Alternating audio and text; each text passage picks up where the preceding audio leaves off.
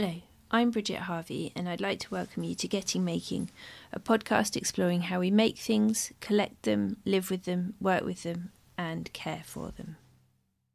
Um, so now I'm going to speak with Simon Fleury, who is a conservator.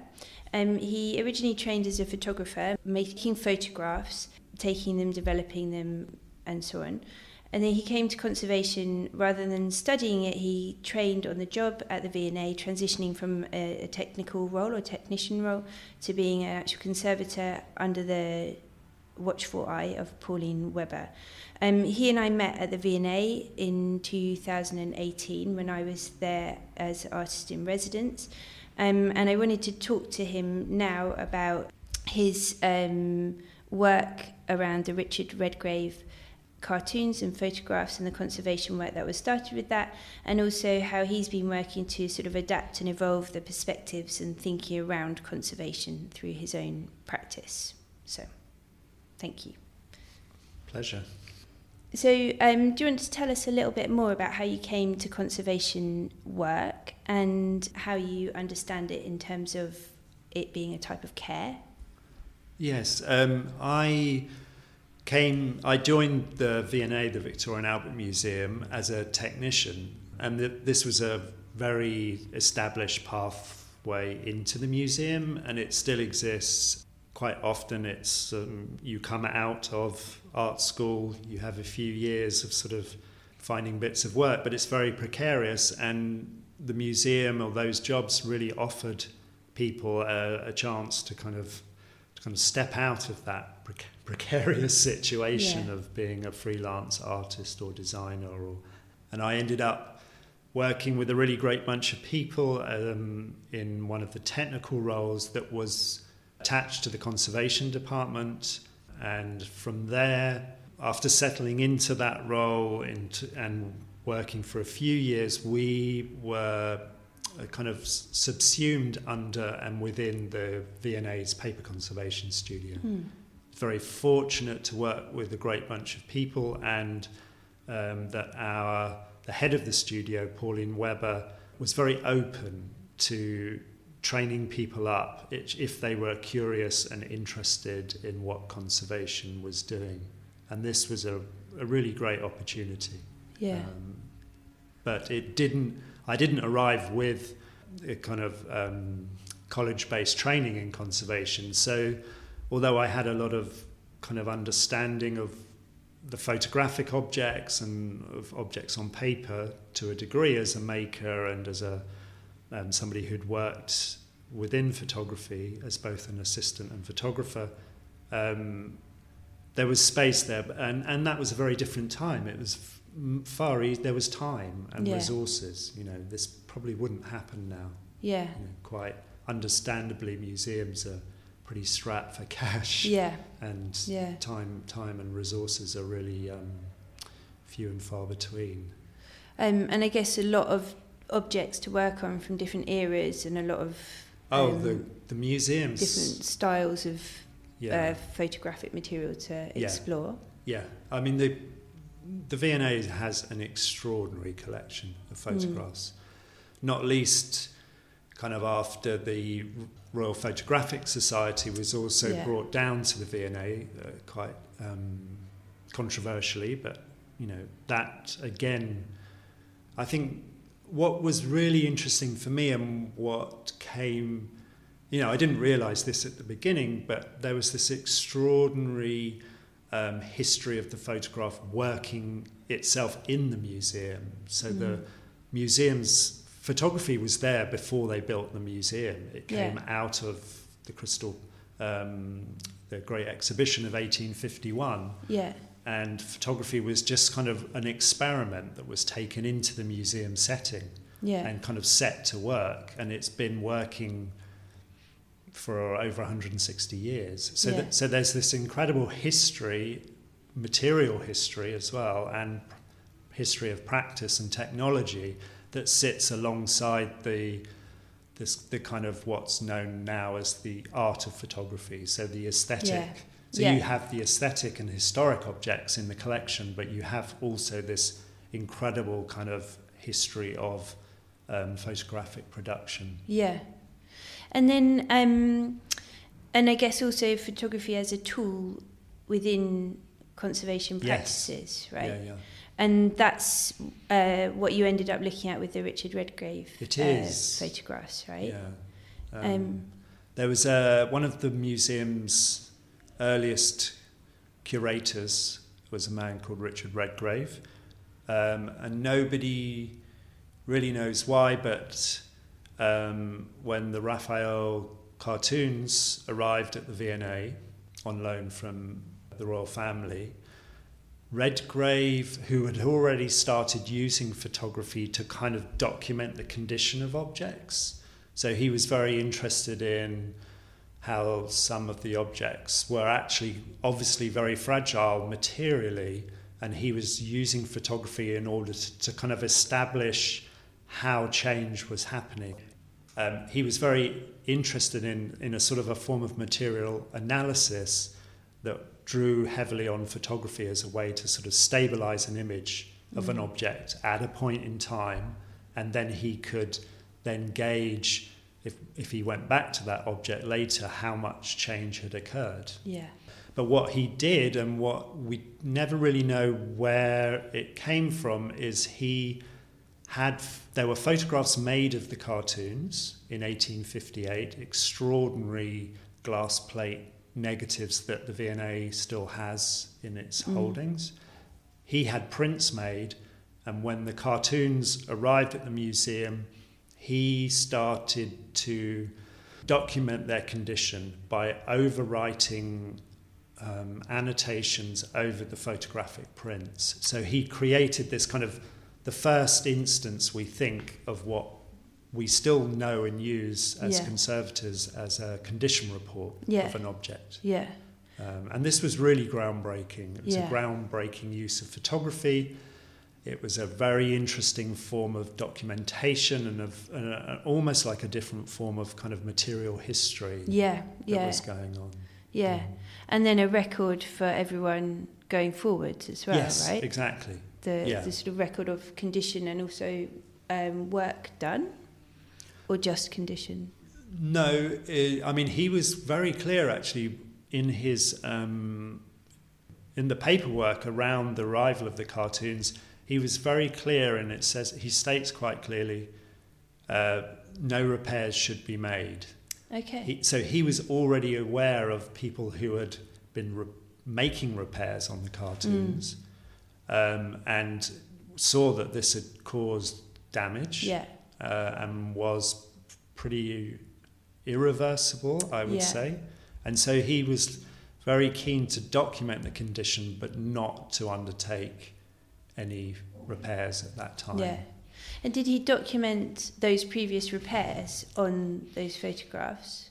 Um, he documented the condition, and it was fairly general. Yeah. Um, but what he was most seemed to be most preoccupied with were were the, the kind of the symptoms of those objects having actually not been works of art to begin with. Yeah. They were designs, they Yeah. were cartoons, and they were cut um, at the time after they'd made, been made by Raphael. They were cut and in order to be sent to the tapestry Yeah. makers Yeah. and then they were reattached and when that happened i think redgrave could see that that hadn't been done Yeah. particularly well Yeah. Amazing. And so then with the with the photographs that he produced or he uh, he worked onto, they've then become museum objects in and of themselves, right? yes yeah yeah So which is really fascinating. Are both condition report and objects objects. Yeah, Do they yeah. have their own condition reports? Um, they do Yeah. i've i mean what the reason i got interested in them was being pointed in the direction uh, by the curator martin barnes but also that as a conservator, one of these condition reports arrived on my desk one morning Yeah. in order for it to be prepared and conserved and documented by me Yeah. in order for it to go on exhibition. Oh wow. And yeah. I was really intrigued. It's like, Yeah. hold on a minute. Yeah. Because Redgrave was adamant that photography was a tool and there are documented sort of exchanges between him and Henry Cole, like no photography is not an art form. Yeah. I think it's wrong that we're displaying it. Yeah. But somehow, Yeah. yeah, yeah. Yeah. What's what's going? What is a museum doing Yeah. when it's making objects out of objects that were Yeah. technical and tools? Yeah. Yeah. So I became quite fascinated by that. Yeah. It's sort of a it's a, a funny little infinity loop somehow, isn't it? yes, exactly. Yeah, um, yeah. So they were put. It was one of them was put on display. You said. Yes. Why was it put on display? What was it Um, I, displayed with, or what was I- it trying to? it was put on display as in the kind of history and art of photography Okay. and how documentation practices worked within the museum. Yeah. But what I also became really interested in is it would be very unlikely that the condition report that I was making of Yeah. the condition report Yeah. would go on display. Yeah. So there's some kind of art historical distance that Yes. needs to be needs to exist in order for an object to come back in that way. Yeah. Um, And I guess some kind of significance of of moment as well. You know, that, Yes. like what it's a condition report of, yes, but also the fact that it appears to be the first condition report of that type. yeah, yeah. um, you know, whereas I guess the others that followed it, maybe maybe the art of creating them has become more honed or, you know, whatever, but the objects themselves are less significant somehow. yeah, yeah, yeah, Um, absolutely. How big are, how big are the photographs? The photographs are about. Um, he would have had to have held it because Yeah. the cartoons are four by five meters. Yeah, huge. So he must have had at some point ladders. He Mm. must have been able to hold the report. It's mounted on a sort of card. The photographs are mounted on a card backing. Yeah, it's probably about measure about 450 45 centimeters Yeah. by 35 centimeters. So you could sort of hold it. Yeah, and you might precariously balance on your ladder Yeah. and do your annotations. Yeah, and then keep moving around. Yeah, and you know and he you can feel this sense when you look at his reports. He's he and it's still how a conservator would make the same report you would move you would get very close to something that you're Mm. particularly concerned about and then you would draw back and so it's this constant sort of movement yeah, around the object yeah, and a sort of physical engagement with it. yeah very much At what point would you touch it, or would you not? Would it all be observation this- at this Um, point? I really like that you've used the word observation because Yeah. part of what I'm interested in is oftentimes language around kind of objectivity Yeah. is used. But I'm what I've found is observation observability is actually what's going on. Yeah, Objectivity is is very strong it feels Yeah. like. So it's an obs- you're you're making observations often when you look at reports or when you make reports there's lots of doubt there Yeah. because you're not sure what's caused this Yeah. or what's happening. So there's lots, quite a bit of speculation and doubt and observation. So as a conservator, and this is something you is quite unusual. You do within your within the kind of your disciplinary boundaries, you can at touch mm. the object. And I know that colleagues later on in the 1990s that made condition reports of the cartoons in the 1990s did make small repairs Mm. and did physically touch. yeah, Um, and so that kind of because there's there's the sense that you should and you will know how to do that. yeah, yeah. Um, yeah. so it's a particular kind of type of touch rather than just to sort of pick it up and turn it over. Kind of, Hopefully. hopefully, yeah, yeah, Yeah. sort of gentler approach to it. Yeah. Um, I guess that kind of thinking about um, observing, observing more than just passing your eyes over, it makes me think about how we pay attention to things and like the kind of things that we are looking for. So, you know, when you walk through a museum, you don't necessarily spend a long time stood in front of Mm. particular objects. You might do in front of some, but not all of them, or you'd have to take a very long time to walk through the V&A if you stop to look at everything in great detail. But I guess you must spend, as a conservator, you spend a long time observing and getting to know the objects that you're looking at. You can do Yeah, um, if you're if you're lucky. yeah, And what I found looking at this kind of history at the V&A of of the the documentation of the cartoons is that there was a m- major project in the 1990s, and um, the conservator Alan Derbyshire had several years Oh, with wow. the cartoons, that's a and huge he made amount extraordinary, extensive condition Yeah. And I, you know, from from the perspective of where we are now, I see that as a a, a luxury of time. Yeah, So it would be very rare that you would have that amount of time. yeah, But you're right. The you know there's uh, I I get a real sense of when I look at his reports and look at the work that was done because lots of different modes of kind of documentation were used. Mm. Lots of it photographic, um, and there a and I've spoken to Alan about this. Uh, there's a real intimacy that develops. Yeah. yeah, and and for me what i find interesting about conservation is that that sort of material that intimacy that builds up yeah, through having time to spend with an object or well yeah i mean it's it's having that time really Do you think you need to like the object in the first place to build that? Or do you think you can build a relationship with it? i think you can build i've built relationships with some really unhappy objects Yeah, yeah, like like really kind of certain forms of photographic film are yeah, really unstable and Yeah. decaying. yeah, But I think, yeah, given enough time, yeah, maybe, maybe its context is more difficult yeah, with an object. yeah, Where, um, and if you know its context and it's not very, pl- I don't know, Yeah. you know, yeah. But I suppose it changes object to object and also Mm. person to person.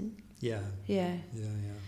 It, um, and then in your work now, how are you? What are you? How are you working around conservation now, and what kind of um, what kind of approaches are you taking or exploring or, or trying to push the boundaries of? In a more kind of theoretical and creative Yeah. yeah. Yes, so I've been because my background is kind of in, in art photography and fine art, and and I've that never really left me, Yeah. um, and so I kind of mostly worked part time as a conservator, and I would kind of have time to to also make work, to Yeah. still make work, and to still kind of try and think about things, and I think it was coming across this kind of way that photography had this dual life in the museum Mm. as both this way of mode of documentation through my work through what I learnt as a conservator Yeah. and also I'd always been fascinated really by the kind of straight up type of documentary photography and how that worked within aesthetic practices a little bit more. So what what I'm what I'm become interested in is a how what does conservation afford as far if you're thinking about the history of photography or if you're thinking about practice Yeah. and technology and how history is made with and through these practices Yeah.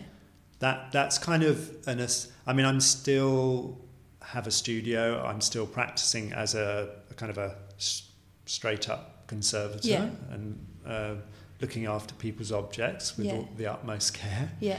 but I'm very interested in what you what conservation might do otherwise what Yeah. how it has for me this very interesting way of approaching complex situations contemporary situations say that are really un, you could say are unraveling Yeah. in the mid social, the the kind of environmental, um, uh, and how conservation because it. I think what I'm interested in, in as a conservator, your f- first um, encounter with the object is material. Yeah. As a curator, and this is I'm really generalizing. Very much, it's about context. Yes. It's about whether it's a, a museum object, or you know, is it an aesthetic object? Yeah. What's its history? And again, this is where photography is really interesting for me because as a conservator, in the, a place like the V&A with this incredible history of the technical photograph, Yeah.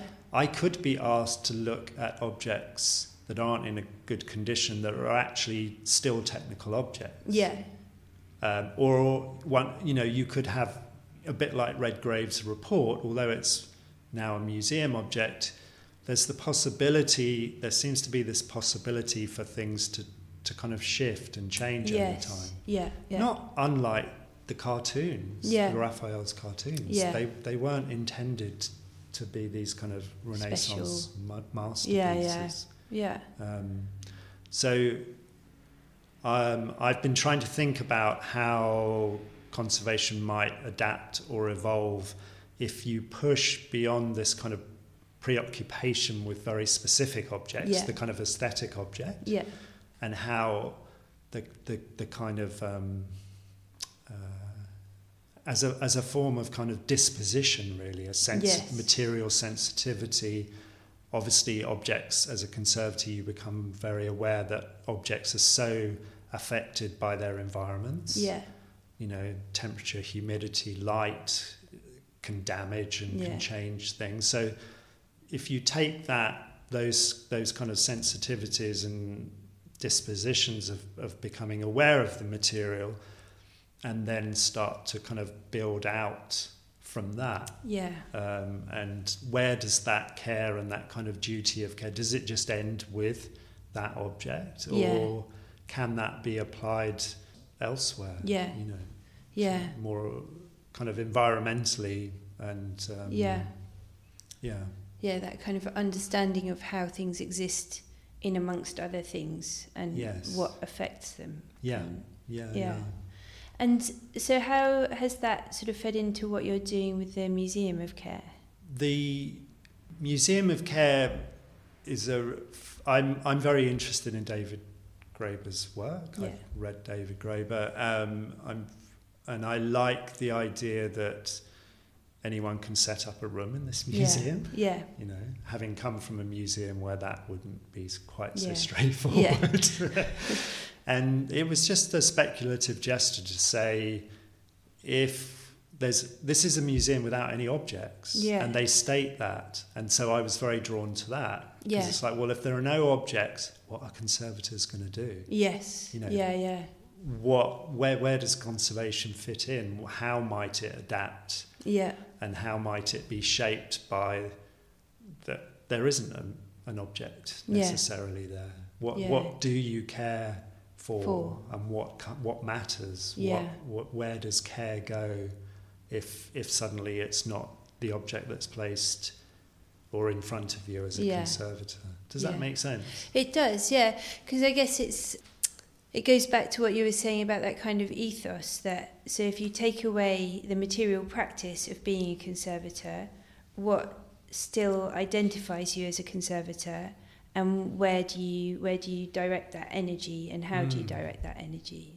And I guess that idea, I mean it's it's quite it's almost absurd to say it's a museum with no objects in it, but actually you know, you can extend that thinking then to the museum as well. Okay, so if a museum, if you take the objects out of a museum, what is it standing for, and Yeah. what is it trying to um, hold or communicate, and who to, and how does it Mm. do that? I guess maybe this is not quite right, but in a way, there's a relationship with that, with uh, with kind of catalogues, insofar as you know, it's an exhibition without the exhibition, isn't it? Yeah. So it's like the the essays in it are about the thinking and the the contextualization and so on and so forth. Yeah. And maybe you have photographs of the objects, but you don't often have photographs of the actual exhibition within that catalogue. No. Um, you know, Yeah. so the exhibition kind of ceases to exist within it. Yes. Um, Yeah. So maybe there's some kind of parallel Mm. there. Yeah, no, definitely. Um, and, I, and I think as well that, that some of the thinking for me was that having spent so many years at, at the V&A and at the museum, it, it, it, for many people, it's not just a job. Yeah, N- Not only are you, do you, is this this kind of incredible intimacy with objects Yeah. and caring for those, but but you're also aware of this real. Um, I think uh, the French philosopher Bernard Stiegler called it these kind of long chains of practice. yes. You know, if if you can look at photography in the museum over 160 years, that's that's a long.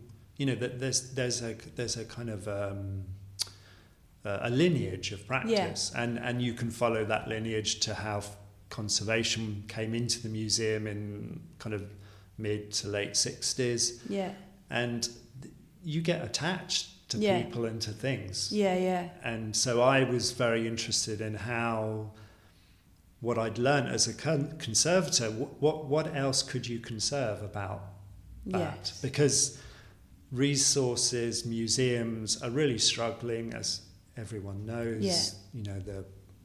I don't really like the word neoliberalism, but the effects on the museum of the last 20 years, it's the sort of economization of the Yes. museum, is, is having uh, is affecting people's uh, practices. Yeah, you yeah. know, and and they these things are also what I became interested in is that these things also, like many of the objects, are quite fragile Yes. and damage can be done. Yeah, yeah. You know, through carelessness Yeah.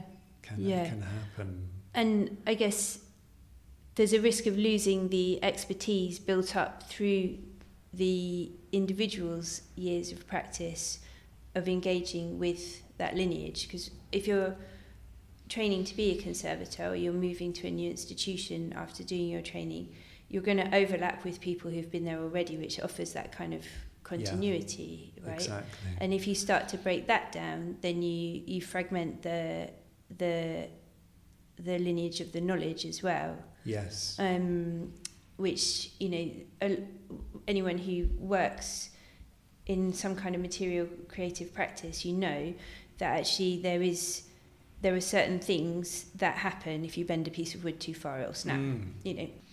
But someone telling you that and then you practicing it while someone's overseeing you is kind of vital to your the building of your expertise, isn't Yes, very much. it? And so Yeah, if you yeah. start to fragment that, Yeah. then um, accidents, more accidents will happen. more accidents will happen. Those skills get more lost. More clumsiness. Yeah, things The- get lost. And I kind of now think that where damage to an object, you know, I if I have an object in the studio and it's damaged with time and skills and whatever, I can repair that. When you start undermining or undoing those long chains of kind of knowledge yeah, pr- of skills and expertise, it's very difficult. I think. yeah, Uh, That that's what almost worries me mm. and worries people, not just me. That that it, within the sector that it's very difficult if if if you make cuts and you do all of that and you sort of intervene in that way f- to to repair that yes, going forward. yeah, You know, yeah, I mean something new and different might come, but it will be very difficult to go back yeah, to to that. yeah. Um, that I guess that sense of kind of Ongoingness. ongoingness. And I, and you know, in some ways, I think it's a bit of a travesty that national institutions, national museums, this should be where we are conserving those skills. yeah, you know. yeah, yeah, yeah, Um, yeah. It, um, especially as we're getting more and more objects, right? yeah, yeah, There yeah. are more and more things being stopping. created. Um, so there's more and more stuff to choose whether to keep and how you keep it. So you Mm. need that kind of knowledge. I mean, having walked around the V&A storerooms, I'm sure you've spent far more time there than I have, but you know, there's there's an absolute wealth of forms, yes, but materials, uh, sizes, you know, storage methods, like all sorts, you know, all of Mm. which has been developed and built up and then is still being built upon Yes. Um, yeah, yeah. you know and, and now so many of the things that we we get are kind of hybrid mixed materials uh, mixed technologies and and so on you know they need the ability to collaborate with different forms of conservation knowledge right Mm. um to keep those objects Yeah. um going in and of themselves you know yes. Yeah, yeah. like, um, um, a digital photograph, while it obviously it can be printed onto a material, but the digital object itself is a different thing to the material object, and Yes. different knowledge and skills based. Yeah. Um, so that needs that that the ability to build relationships and maintain those relationships within that as well to deal with those different kind of objects, right? Yeah, and the technology required, you know, it's it, it, it it's not really cold storage and all of those Mm. things that are so essential to preserving objects are really not s- sustainable Yeah, as far as a climate Yeah. crisis. So it, it, there, but there are people, but there, it's important that there are people. It's it's the same in a way that um, I wasn't, res- although I was looking after the museum's photographic holdings mostly. I really didn't have much knowledge about what's called the um, digital natives yes, you know like uh, like you were just saying a Yeah. digital object and how what does it take to care for those Yeah, yeah. Um, and there's int- very interesting work going on around that but Yeah. it was kind of I, I would like you say I would need to go to somebody to talk yeah, through and and to sort of to understand the the, the different requirements of, Yeah. of of materials yeah, Yeah. different, yeah, and different forms of expertise kind of knocking together through a common practice. mm. Well, thank you. no it's a pleasure Yeah.